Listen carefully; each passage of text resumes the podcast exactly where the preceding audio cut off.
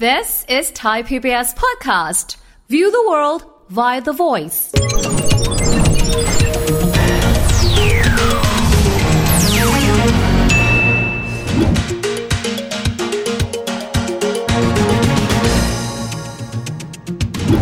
สวัสดีครับ ยินดีต้อนรับเข้าสู่รายการเศรษฐกิจติดบ้านนะครับ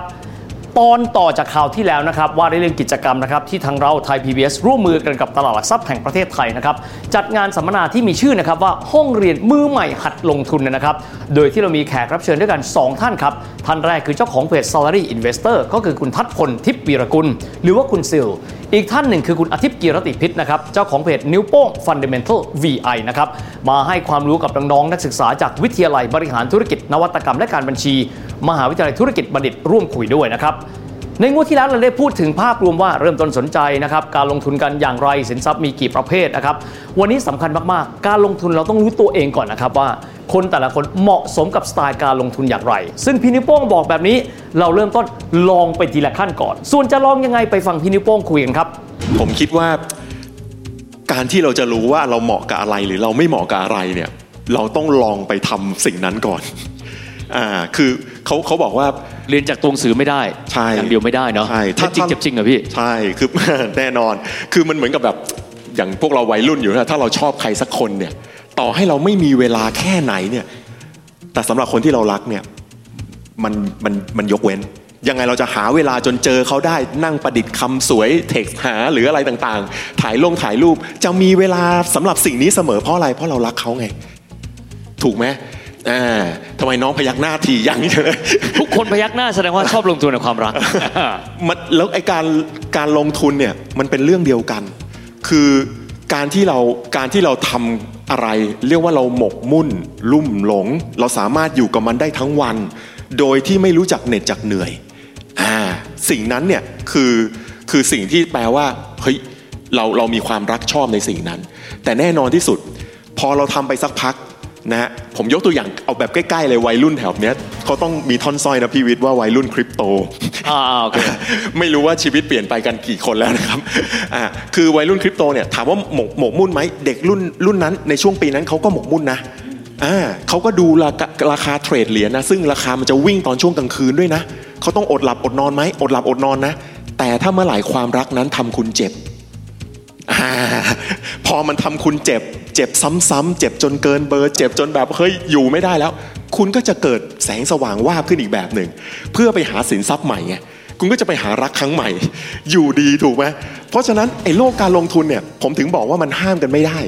จะไปบอกว่าน้องอย่ายุ่งเลย ตรงนี้มันเสี่ยงเกินไป ผมจะไม่กล้าพูดแบบนั้น เพราะผมเคยผ่าน stageอะไรแบบนั้นมาก่อน เพราะนั้นการที่เราจะรู้ว่าเราเหมาะกับอะไร เราเหมาะกับตราสารหนี้ซึ่งปัจจุบันให้ดอกเบี้ย อัตราดอกเบี้ยค่อนข้างดีนะฮะ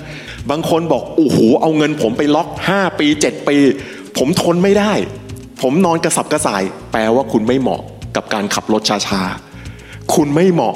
เพราะนั้นคุณลองซื้อดู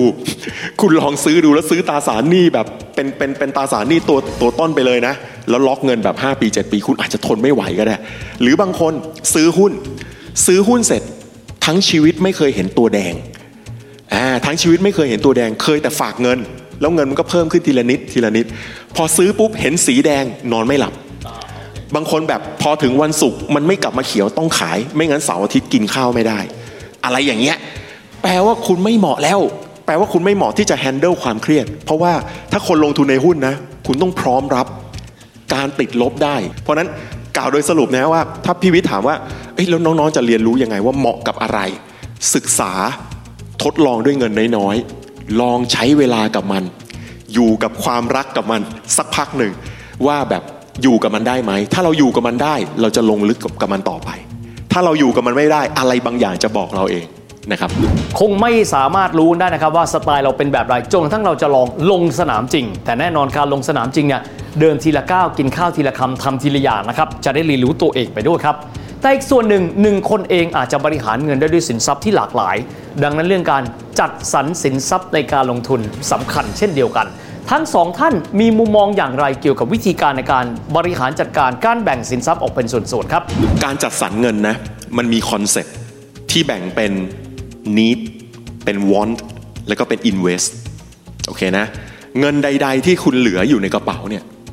คุณต้องแบ่งออกมาเป็น 3 ก้อน เช่น ถ้าคุณได้รายได้มา 100 ใน 100 เนี่ยคุณต้องแบ่งเป็นนิดนิดคืออะไรนิดคือจำเป็น ไม่จ่ายไม่ได้ เช่น ค่าบ้าน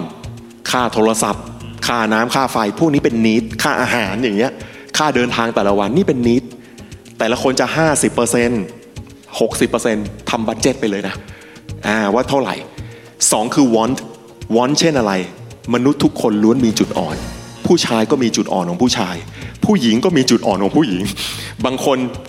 เป็นคนประหยัดมาก จุดอ่อนคือเครื่องเสียง ผมเอง ผมเคยซื้อเครื่องเสียง Aiwa พี่วิทย์ทันมา Aiwa แบบทัน Aiwa ทันชุดใหญ่ๆ ตอนนี้ไม่มีแล้วนะ ชุดแบบบักเอ้กเงินเดือนเออเงินเดือนหมื่นห้าแต่ซื้อชุดใหญ่ห้าหมื่นนะเคยมันบ้าไหมนะโอเคอ่าซึ่งเนี่ยอย่างเงี้ยมนุษย์ทุกคนมันจะมีจุดอ่อน เพราะฉะนั้น คุณต้องปิดจุดอ่อนเกมนี้มันคือใครปิดจุดอ่อนได้เนี่ยคนนั้นชนะในเกมการเงินนะไอ้ want เนี่ย manage บางคนมีกิเลสกับการกินโอมากาเสะกิน chef's table กินอะไร เงินมันจะไปเร็วมากเลยนะ manage want ให้ดี แล้วถ้าคุณ manage want ได้ดีเท่าไหร่นะ ก้อนสุดท้ายคือ invest invest เนี่ยมันคือเกมของการเอาเงินไปแปลงเป็นสินทรัพย์อะไรสักอย่างหนึ่งซึ่งสินทรัพย์เนี้ยจะสร้างค่าในระยะยาวอ่าใน การลงทุนใด ๆ ก็ตามเนี่ยไอลงทุนแล้วสร้างคุณค่าระยะยาวเนี่ยอย่างที่พี่วิทย์บอกว่า all in ไปเลยดีไหมคำตอบก็คือไม่ดีอีก เพราะไอ้เงินก้อนไอ้ฝั่งที่เรียกว่า invest เนี่ยมันต้องมีการจัดสรร เช่น คิดถึงทีฟุตบอลนะ มันก็คือไล่มาตั้งแต่กองหลังไอ้โทษผู้รักษาประตูเลยนะ คุณควรต้องมีประกัน ถ้าชีวิตของน้องสำคัญกับใครข้างหลัง มีคนข้างหลังที่แบบน้องรัก แล้วคิดว่าน้องต้องตอบแทนเขาในตัวเงินเนี่ยน้องต้องซื้อประกันชีวิตว่าแล้วเขียนชื่อเขาลงไป เป็นผู้รับผลประโยชน์นี่คือการแสดงความรักที่แท้จริง ไม่ต้องไปโพสเฟซบุ๊กอ่านี่คือกองเออผู้รักษาประตูขึ้นมาเป็นกองหลังกองหลังน้องเลือกเลยฮะเงินสดฝากธนาคารก็ได้ ดอกเบี้ย 1.5%ตราสารหนี้ก็ได้นะ3% 4%แต่ต้องล็อกเงินนะ ขึ้นมาเป็นกองกลางอะ provident fund แบบแบบที่เอ่อพี่ซิวบอก ตัวตัว provident fund หรือว่ากองทุนผสม แล้วขึ้นมาเป็นกองหน้าเอาละกองหน้าน้องอยากได้นูนเยส อยากได้ซาร่าหรืออยากได้ใครเนี่ยว่าจะจี๊ดจ๊าดแค่ไหนอะทุกอย่างที่หวังให้ยิงประตูคือกองหน้า กองหน้ามีไว้สร้างผลตอบแทน บางคนเชื่อในหุ้นไทย บางคนเชื่อในหุ้นต่างประเทศ บางคนเชื่อในคริปโตเคอเรนซีบางคนเชื่อในพระเครื่อง บางคนเชื่อในทองคำ แล้วแต่ความเชื่อนี่คือกลับมาที่คำถามแรกของพี่วิทย์ว่า มันคือสินทรัพย์การลงทุนที่เรามีความลุ่มหลงอยู่กับมันได้ศึกษามันอย่างลึกซึ้ง และถือมันได้อย่างนอนหลับอ่าเพราะนั้นไอ้ภาพทั้งหมดเนี่ยตั้งแต่ผู้รักษาประตูกองหลังกองกลางกองหน้าเนี่ยมันคือภาพทั้งหมด ภาษาทางไฟแนนซ์เราเรียกว่า asset allocation อ่าคือการจัดสรรสินทรัพย์ ก้อนเนี้ยคือ invest นะครับครับ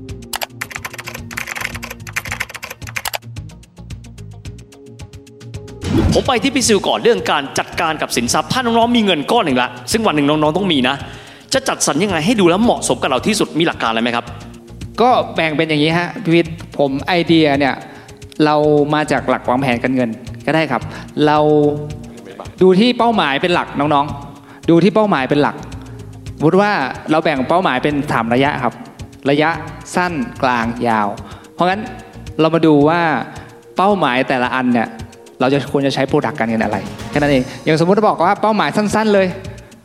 พอร์ตเพื่อสำรองเงิน เราอยากมีเงินก้อนสำรองเงินอะสักห้าหมื่นแสนหนึ่งคือพอร์ตแรกที่ทุกคนควรมีก็คือหนึ่งพอร์ตเงินสำรอง เวลาเรามีปัญหาเนาะโควงโควิดอะไรเงี้ยหรือว่าจำเป็นต้องใช้เนี่ยเรามีเงินก้อนนี้ไว้ก่อนนะให้อุ่นใจเนาะบางคนแล้วแต่เลยสามหมื่นห้าหมื่นอยู่ที่ค่าใช้จ่ายแต่ละเดือนของแต่น้องๆเนาะฮะก็ไปดูว่าหนึ่งเป้าหมายแรกอะ เราบอกว่าเสี่ยงไม่ได้เยอะเราก็เอาเอาแค่โปรดักการเงินที่ไม่ได้เสี่ยงมากอย่างเช่น เงินฝากเนี่ยเราบอกว่าเสี่ยงต่ำเงินฝาก หรือซื้อกองทุนตราสารหนี้อะไรเงี้ยครับก็เป็นการบอกว่าเป้าหมายอะไรเหมาะกับโปรดักการเงินอะไรเนาะเราบอกว่าเสี่ยงมากขึ้น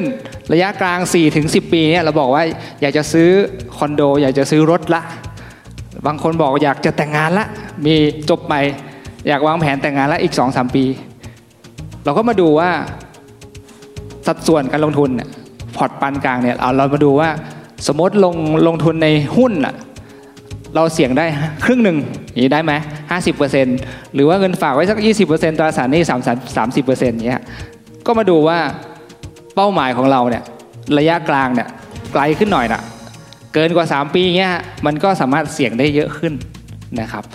หรือเป็นเป้าหมายระยะยาวเลย เราบอกว่าเราอยากสร้างพอร์ตเกษียณ 10 ล้าน 20 ล้าน อันนี้เราก็สามารถเสี่ยงได้ได้เยอะหน่อยเพราะว่าน้องๆเนี่ยอายุยังน้อยนะครับเราเริ่มลงทุนตั้งแต่อายุน้อยเนี่ย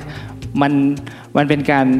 ปิดความเสี่ยงเราได้ได้ระดับหนึ่งเนาะยิ่งช่วงนี้ตลาดลงทุนเนี่ยลงไปเยอะอย่างเงี้ยเราค่อยศึกษาแล้วก็ค่อยออมไปเรื่อยๆเนี่ยครับระยะยาวอย่างพี่โป้งบอกเริ่มตอน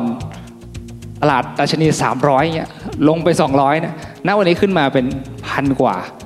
เนี่ยครับมันเป็นการลงทุนที่เออระยะยาวอย่างเงี้ยเราก็สามารถเสี่ยงได้นะครับ ก็จะแบ่งเป็นสามระดับอย่างนี้ครับพิวิทที่อยากจะแชร์ให้น้องๆฟังครับ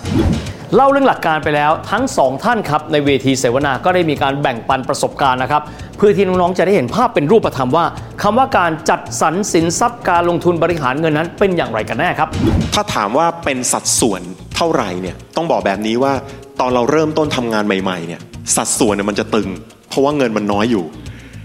นิดเฉพาะนิดไอ้ค่าใช้จ่ายจำเป็นเนี่ยมันอาจจะครึ่งหนึ่งของเงินเดือนเราแล้วนะแต่พอเราทำงานไป 20 ปีเนี่ย ไอตอนนั้นเนี่ยต้องเรียกว่าถ้าเราไม่ได้ขยายกิเลสออกไป ไม่ได้ขยายนิดสิ่งที่เราเรียกจริง ๆ มันเป็นวอนแต่เราย้ายไปเป็นนิดเนี่ย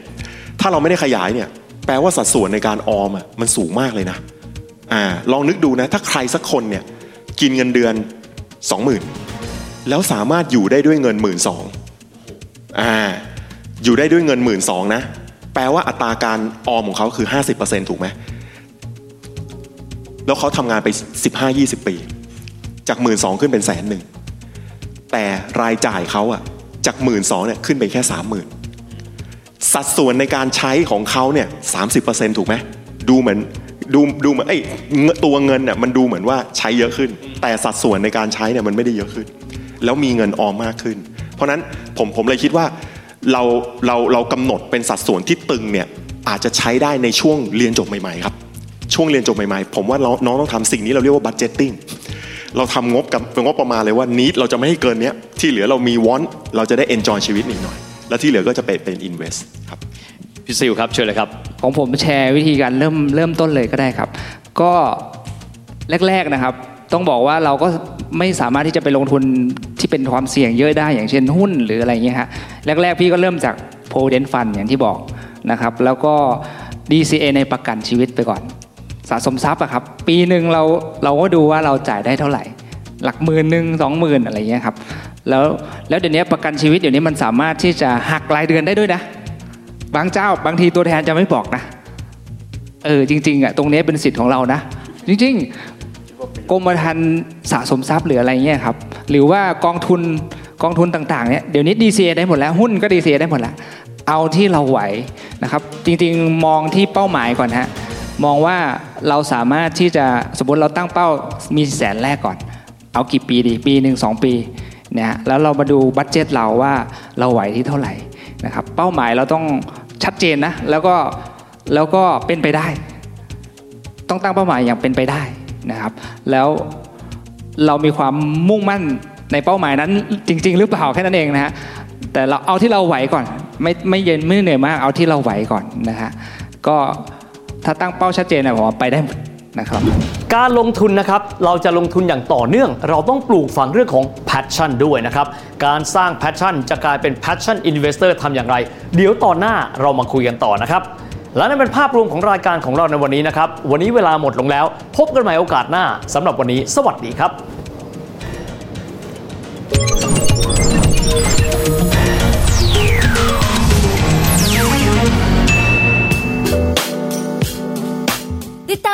านทางเว็บไซต์และแอปพลิเคชันของไทย PBS Podcast Spotify SoundCloud Google Podcast Apple Podcast และ YouTube Channel Thai PBS Podcast Thai PBS podcast. View the world via the voice.